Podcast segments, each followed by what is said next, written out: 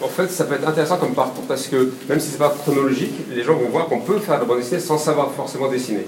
Et mon principe de base, c'est de dire, euh, je préfère lire une bande dessinée mal dessinée mais bien racontée qu'une bande dessinée euh, bien dessinée mais mal racontée. Donc si ça peut euh, décrisper, déculpabiliser, décoincer plein de gens qui auraient envie de s'exprimer en bande dessinée, bah, ce serait déjà pas mal.